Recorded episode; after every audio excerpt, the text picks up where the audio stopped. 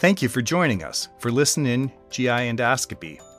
Throughout the series, Dr. Srinivas Gaddam hosts world-renowned expert clinicians to discuss the latest developments in gastroenterology-based diseases and the use of GI endoscopy in their diagnosis and management.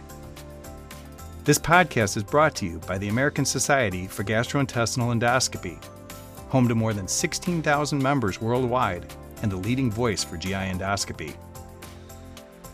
We thank our sponsor, Cook Medical, for making this series possible. Ladies and gentlemen, I'm Srinivas Gaddam, your host for today's episode on medical management of chronic pancreatitis. We'll explore the disease's mechanisms and complexities in patient care. We're honored to have not one, but two distinguished guests. Both have received lifetime achievement awards from the American Pancreatic Association for their remarkable contributions. They also co-chair an NIH-funded UR1 grant, the Consortium for the Study of Chronic Pancreatitis, Diabetes, and Pancreatic Cancer, which aims to uncover the mysteries of pancreatic diseases. Join us as we delve into chronic pancreatitis with our esteemed guests who bring unparalleled expertise. Welcome to Listen In GI Endoscopy. Before we dive into today's episode, I want to say a special thank you to Cook Medical for their generous sponsorship, making this podcast possible. It is my pleasure to introduce you to our first guest, Dr. Stephen Pandol. He's a distinguished figure in the field of gastroenterology, and his work extends far beyond clinical practice. He heads the Cedars-Sinai Pancreatic Research Program, a hub of cutting-edge research dedicated to advancing our understanding and treatment of pancreatic diseases. His research seeks to unravel the complexities of pancreatitis, both acute and chronic. In addition, he explores the connections between diabetes, pancreatitis, and pancreatic cancer, recognizing the importance of addressing these underlying factors. With a strong background in research and clinical practice, Dr. Pandol's insights have been instrumental in advancing our understanding of these complex interactions in health and disease states of the pancreas. He has played a pivotal role in shaping the field. He has inspired and mentored numerous researchers in the field, and we're delighted to have him join us today to our podcast to share his knowledge and experience. Welcome, Dr. Pandol. Thank you, Sri.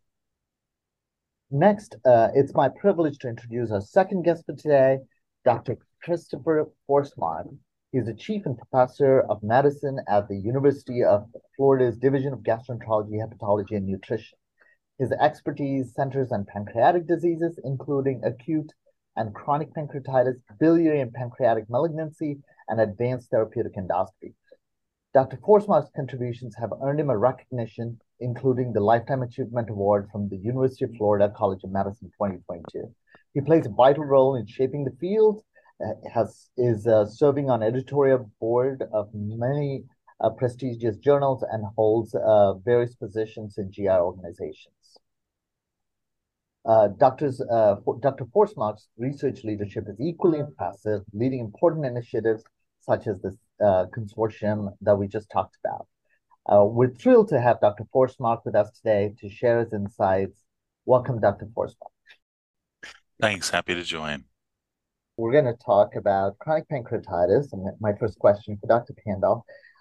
So tell me about how should a general gastroenterologist in his early career who's beginning to see these patients with abdominal pain, how should somebody think about, from a mechanistic and a natural history perspective? Please do tell us, what is chronic pancreatitis? What is chronic pancreatitis? So the history goes back several years, how we've defined it. I'll try, and Chris is probably going to have to add to this.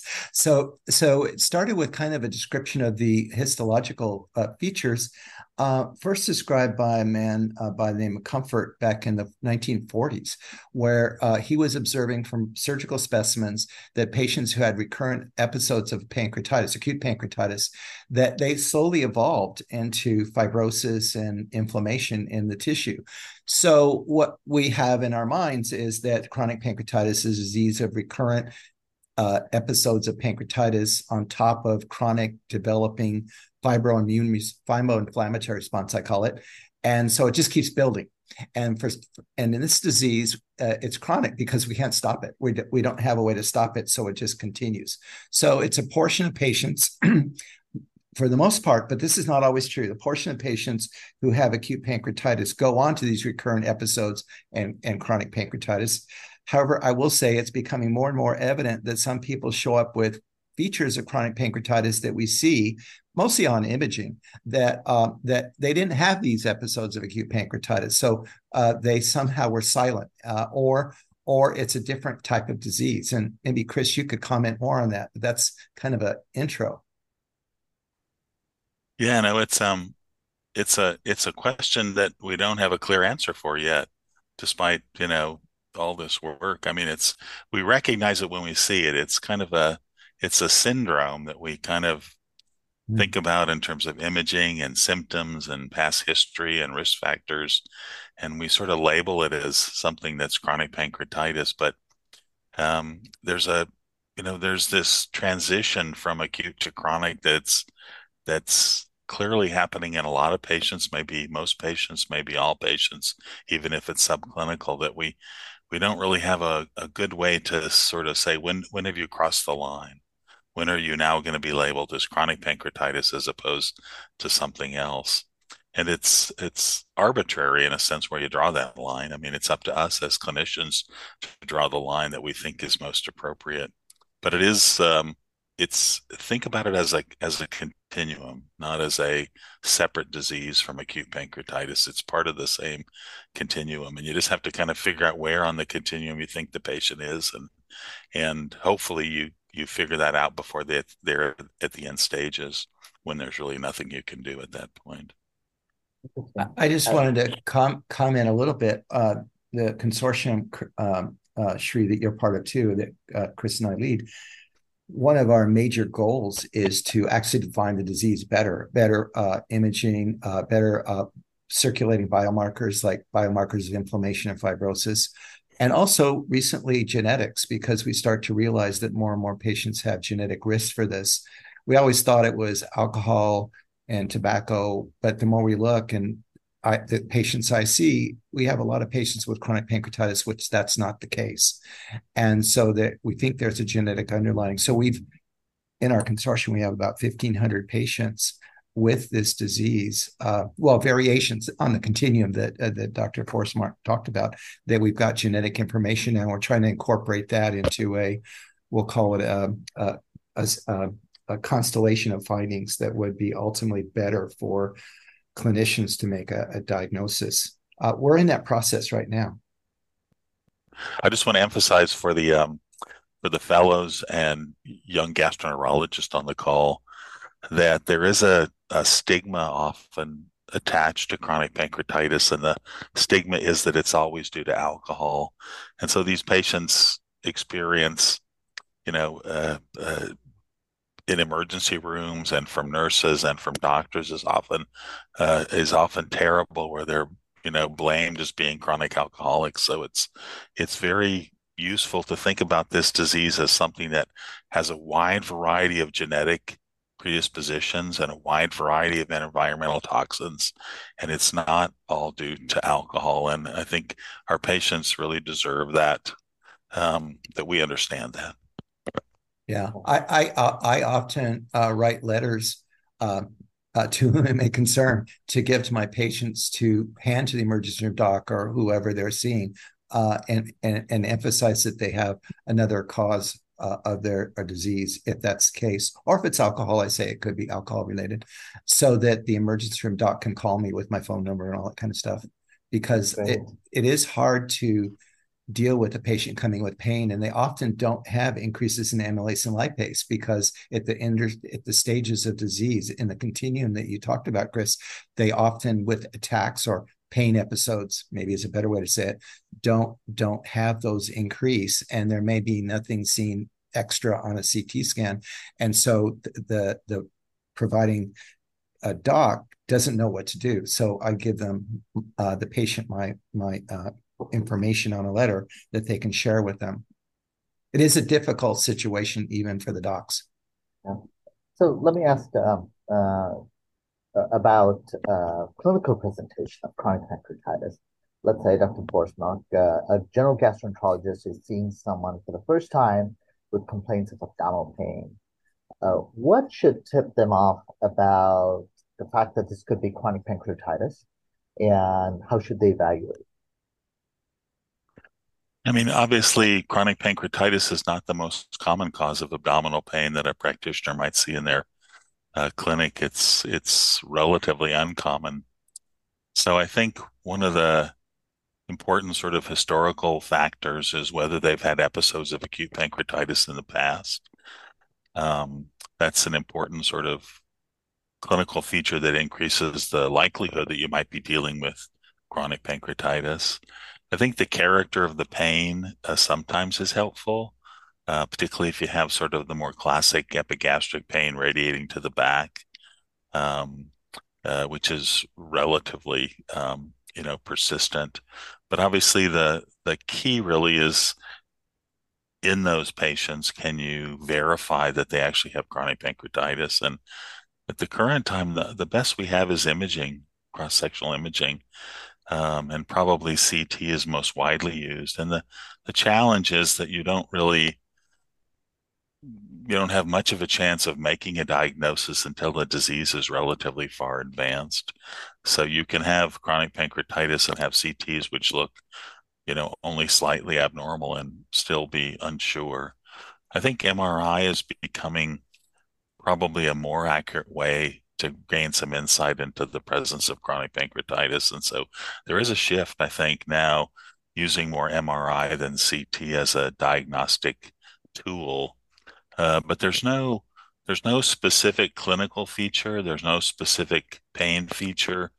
There's no specific demographic feature that helps very much. And it's one of the reasons that it's so difficult to make a diagnosis, particularly early in the disease course. And so it's going to eventually come down to biomarkers that we can figure out, and it's probably going to come down to some type of MRI features that we can identify that might allow us to pick out the patients that are most likely to have chronic pancreatitis. But it's a diagnostic challenge. That's a tough disease to make a diagnosis. So let me asked Dr. Pandol about this. I was looking back at the history of medicine, the recent history of medicine on chronic pancreatitis, and then I realized that in the 1980s, with one of the first criteria for chronic pancreatitis, the Cambridge criteria, ERCP based and now validated in MRI. And then I realized that the last changes in U.S.-based criteria were not until the early 2000s. So not much has changed in chronic pancreatitis. So what makes this so challenging? I know it, from Dr. Forsmark, I understand clinical presentation and diagnosis is challenging, but on the other end, why is it so challenging on developing specific imaging or blood biomarkers? Yeah, that's a really good question. We struggle with that a lot in our national work. Let me just add that the other part of this is we do endoscopic ultrasound as well. It's an imaging technique when we're not sure by MRI or CT, and there are also findings that are applied with US criteria for the diagnosis as well. So the challenge is, actually, this is a conversation I've had with Sri recently. The challenge is, I think we often call this early chronic pancreatitis, where we don't find imaging findings that meet, like you said, Sri, criteria, Cambridge criteria. And so actually, the history of medicine in terms of trying to even define that is a little bit murky. So I was recently looking at the guidelines of that particular entity, which is, I think, where we get confused. And it looks like it's very, how would I say it, subjective, and it's a little bit murky. So I think what's missing, and Chris alluded to this, is better biomarkers, whether they're genetic or blood-based, and imaging as well. We, in our consortium, we have imaging methods that have been developed for both MRI and now more CT. And a lot of it is actually starting to move to artificial intelligence assistance of making quantitative measures that are consistent with chronic pancreatitis. Now, we're in the midst of that work. It'll probably be a couple more years till it gets into guidelines and things like that. But I think it comes down to is that those are missing. And we have several people working on liquid, circulating biomarkers, whether they're in the blood or sometimes in the urine. We have numerous folks working on those, and we do find signals. For example, TGF-beta or IL-6 are found in the patients, but they're and not in all patients. So we're trying to, I guess what we're trying to do, in fact, we've had this conversation in the past couple of days. What we're trying to do is actually figure out if there are subpopulations of disease with certain biomarkers and not others, and other subpopulations have different biomarkers. That's our task, because it's like a heterogeneous group, and there's going to be different genetics and maybe different biomarkers, whether it be imaging or we'll call it liquid biomarkers. That's a challenge, but it's also where the field is, and that's what we're working hard to address. That's what keeps me excited, believe it or not, to try to solve it. It's a hard question to solve. Hopefully. Well, you said starting, what are we going to think about 50 years from now? Are we in a muddle now that we didn't get out of? Or are we actually going to fix it? So that's the question right now. Yeah. I hope if we don't, that the smart people coming after us will. That's the hope. That's right. That's right.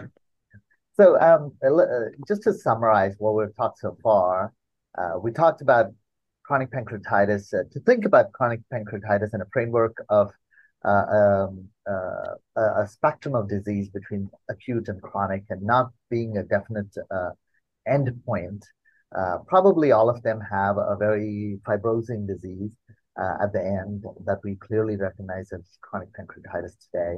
There are a lot of causes of abdominal pain, and chronic pancreatitis is rare, but you can ask questions to your patients about their history of acute pancreatitis episodes. Look for that classic pain of epigastric pain to the upper back or radiating to the back. And then when in doubt, or if you suspect chronic pancreatitis, always go with a CT. And possibly MRI that can be done. The chronic pancreatitis is a very challenging disease, both in diagnosis and research, and that there's a need for better biomarkers. So moving on, let's say, I know both of you, apart from being prolific researchers, you both see patients in clinic. So what is your approach to these patients with chronic pancreatitis with severe pain?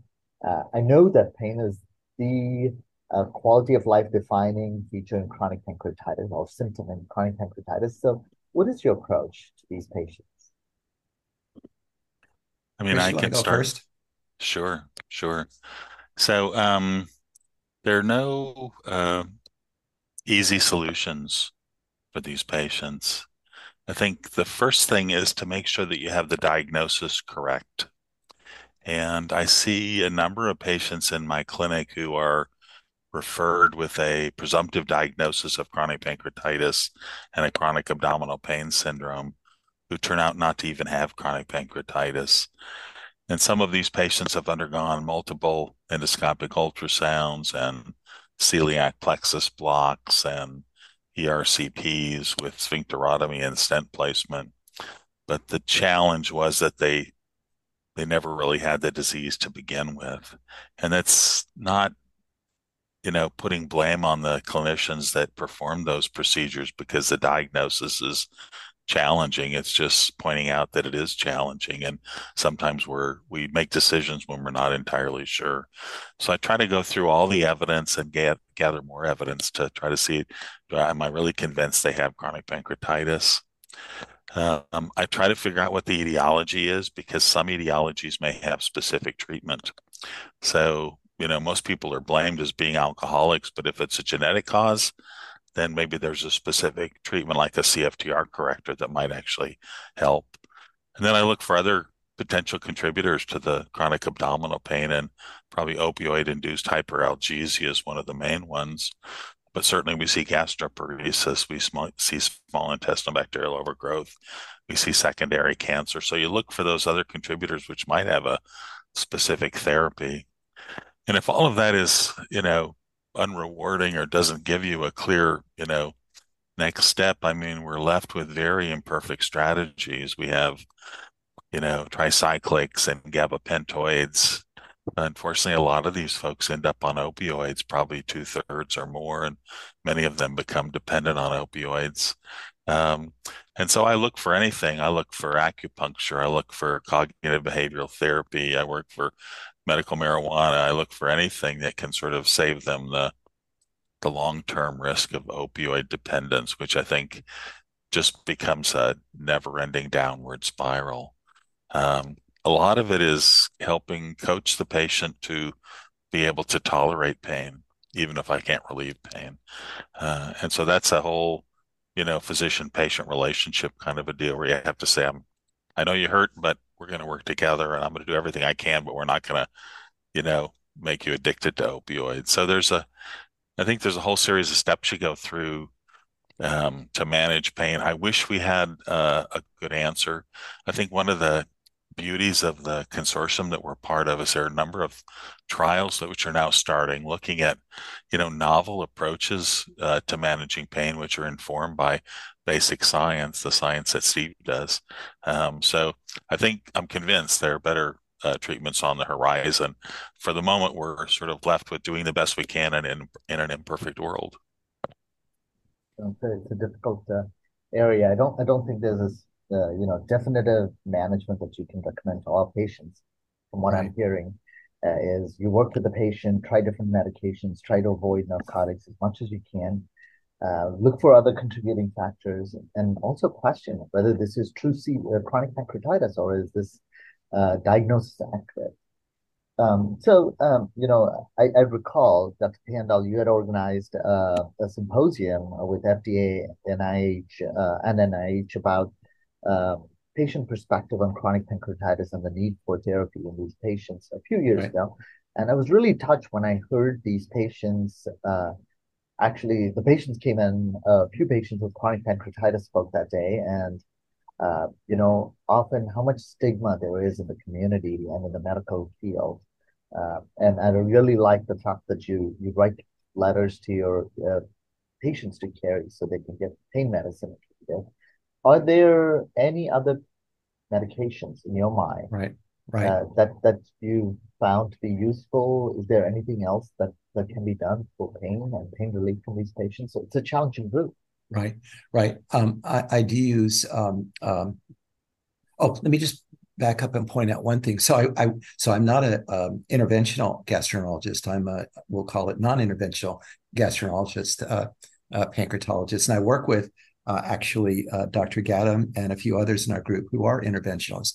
And so I often will do a MRCP and with Secretin to see if there are any abnormalities in the ductal structure, like there's a stricture. So with chronic pancreatitis, there's fibrosis, and often there can be strictures of the pancreatic duct that can promote or make the disease worse. And so I know we have a couple patients where I even have a patient with hereditary pancreatitis where the gene, it's called PRSS1, causes the pancreatitis due to a overactivation of trypsin, and these patients invariably,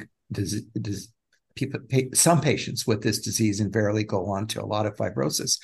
And so I have a patient, just thinking of one where he had this disease, which is a cause of his pain and et cetera. But we had his symptoms controlled. Then all of a sudden he was telling me over a couple months that the pain was getting worse and worse. And so one option we have is to remove the pancreas. It's called a total pancreatectomy. And we can actually take the islets out and give them back to the patient so they don't become diabetic. And so this patient wasn't diabetic already. So he already had he had good islets, and he was a potential consideration for such a procedure. By the way, I followed this patient for 30 years. So it gives you an idea of how you have to stay with a patient. How's that? So he said, should I consider having this pancreatectomy. And I said, okay. And so I refer, we don't do them at Cedars. Other institutions do, but we've decided not to do them here because there are many other institutions that are doing them. And so I referred him to our colleagues at University of Minnesota. And he had a consult with one of our colleagues there, Dr. Marty Friedman, who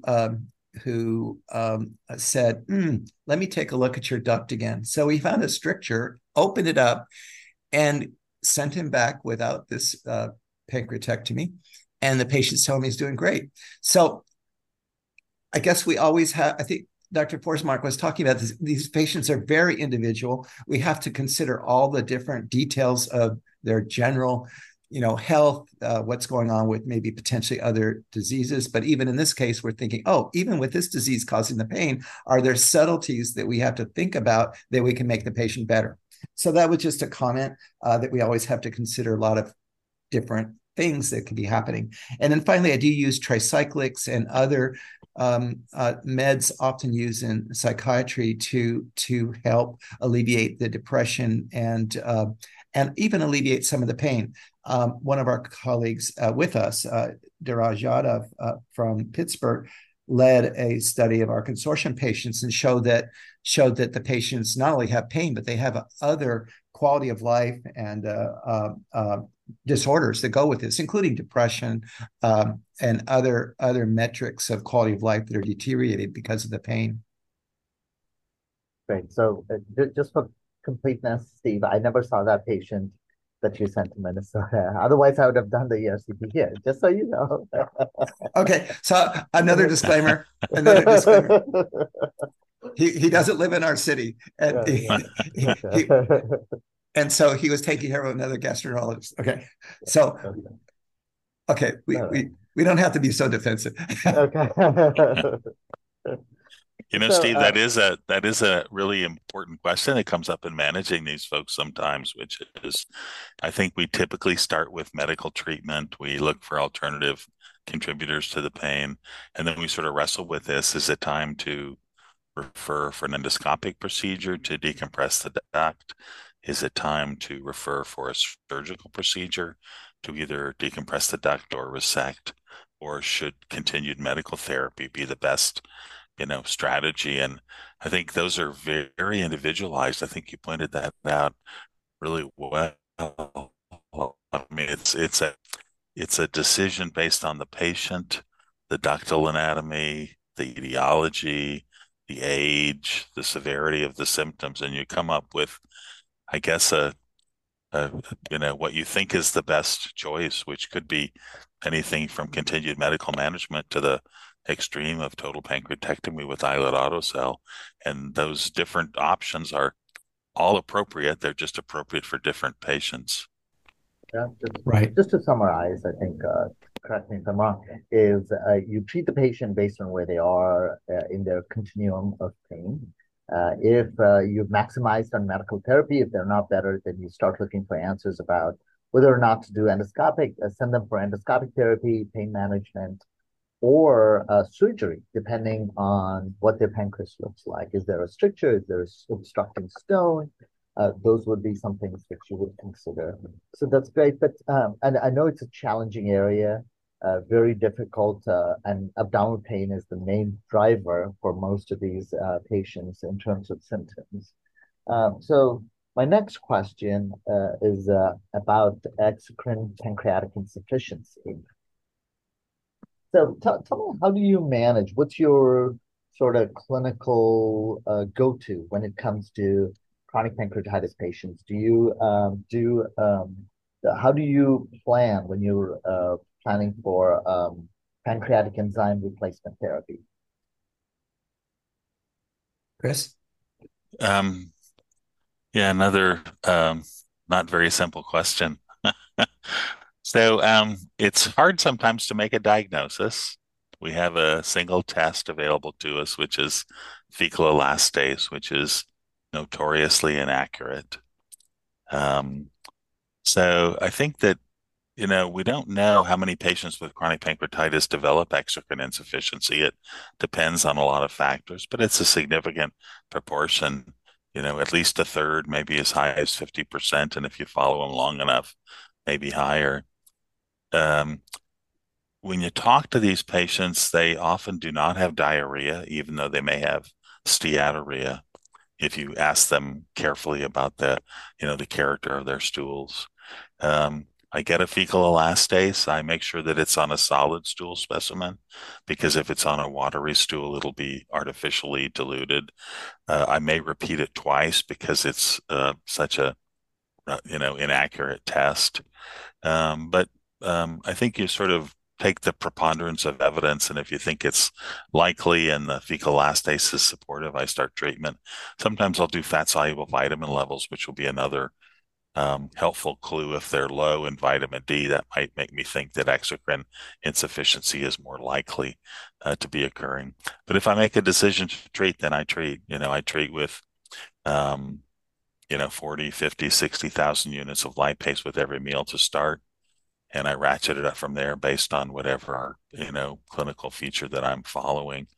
One of the challenges is once you make a decision to treat, oftentimes it means sort of lifelong treatment for the patient. So you have to kind of think about that and make sure that you're confident enough that you're willing to start it.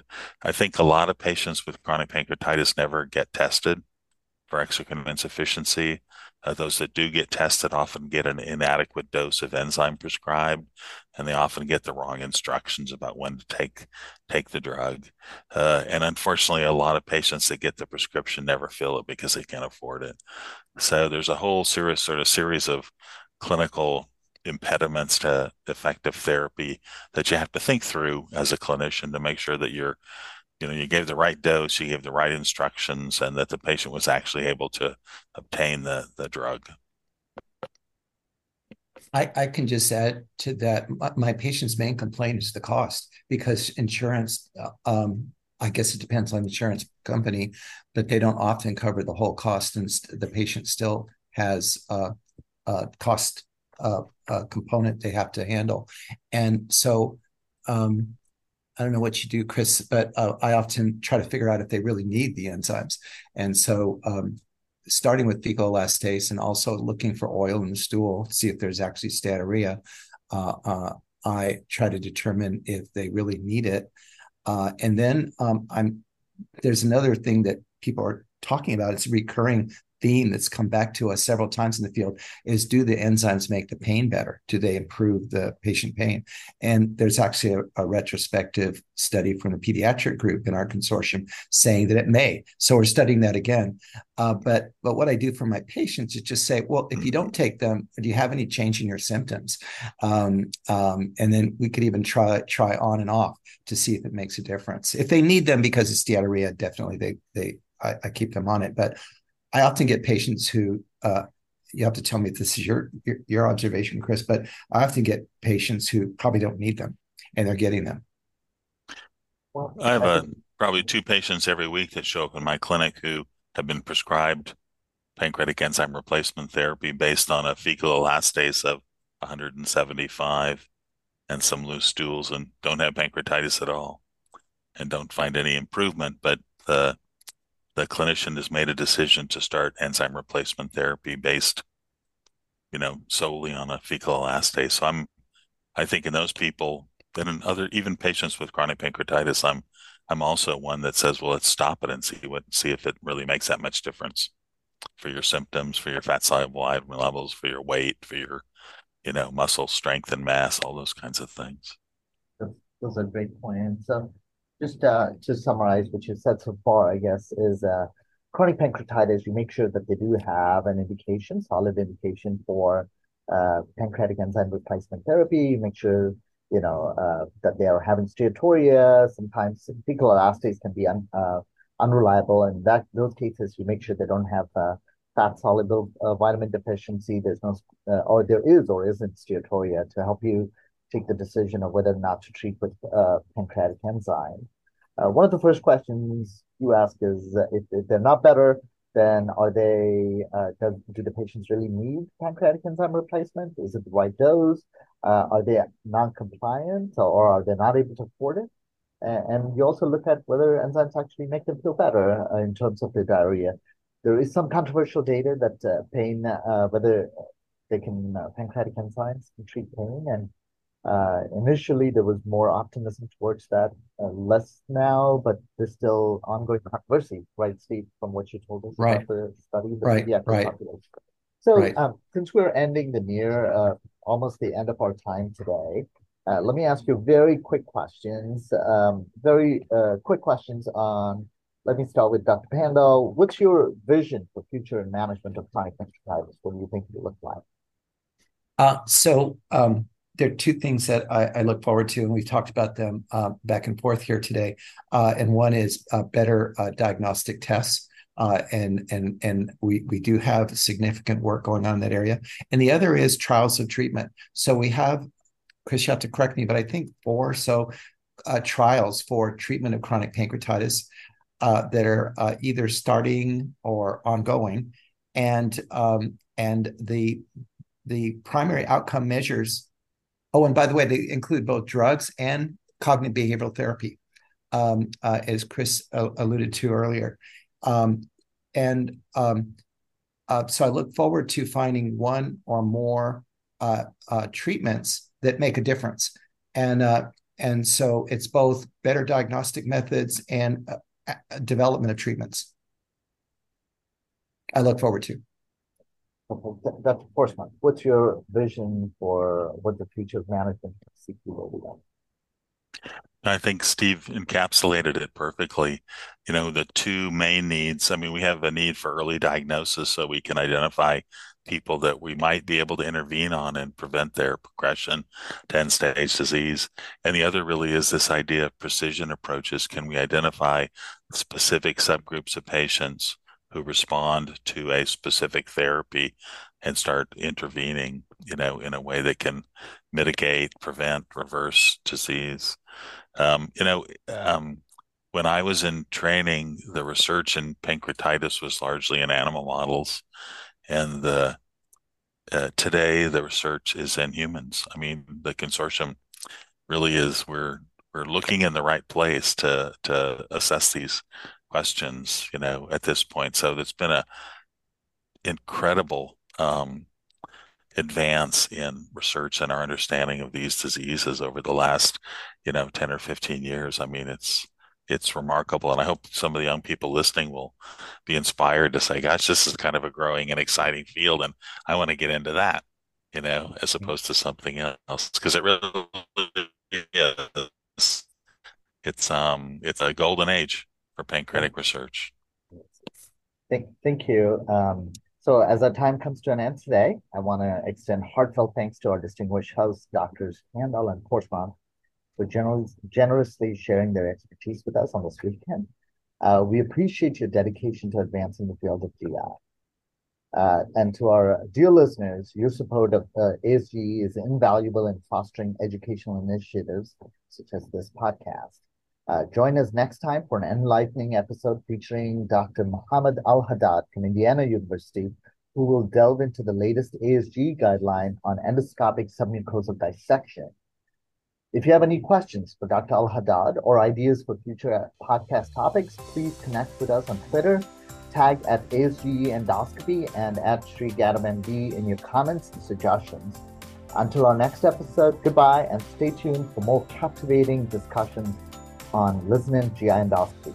Thank you. Bye. Thank you again for joining us, and to our sponsor, Cook Medical.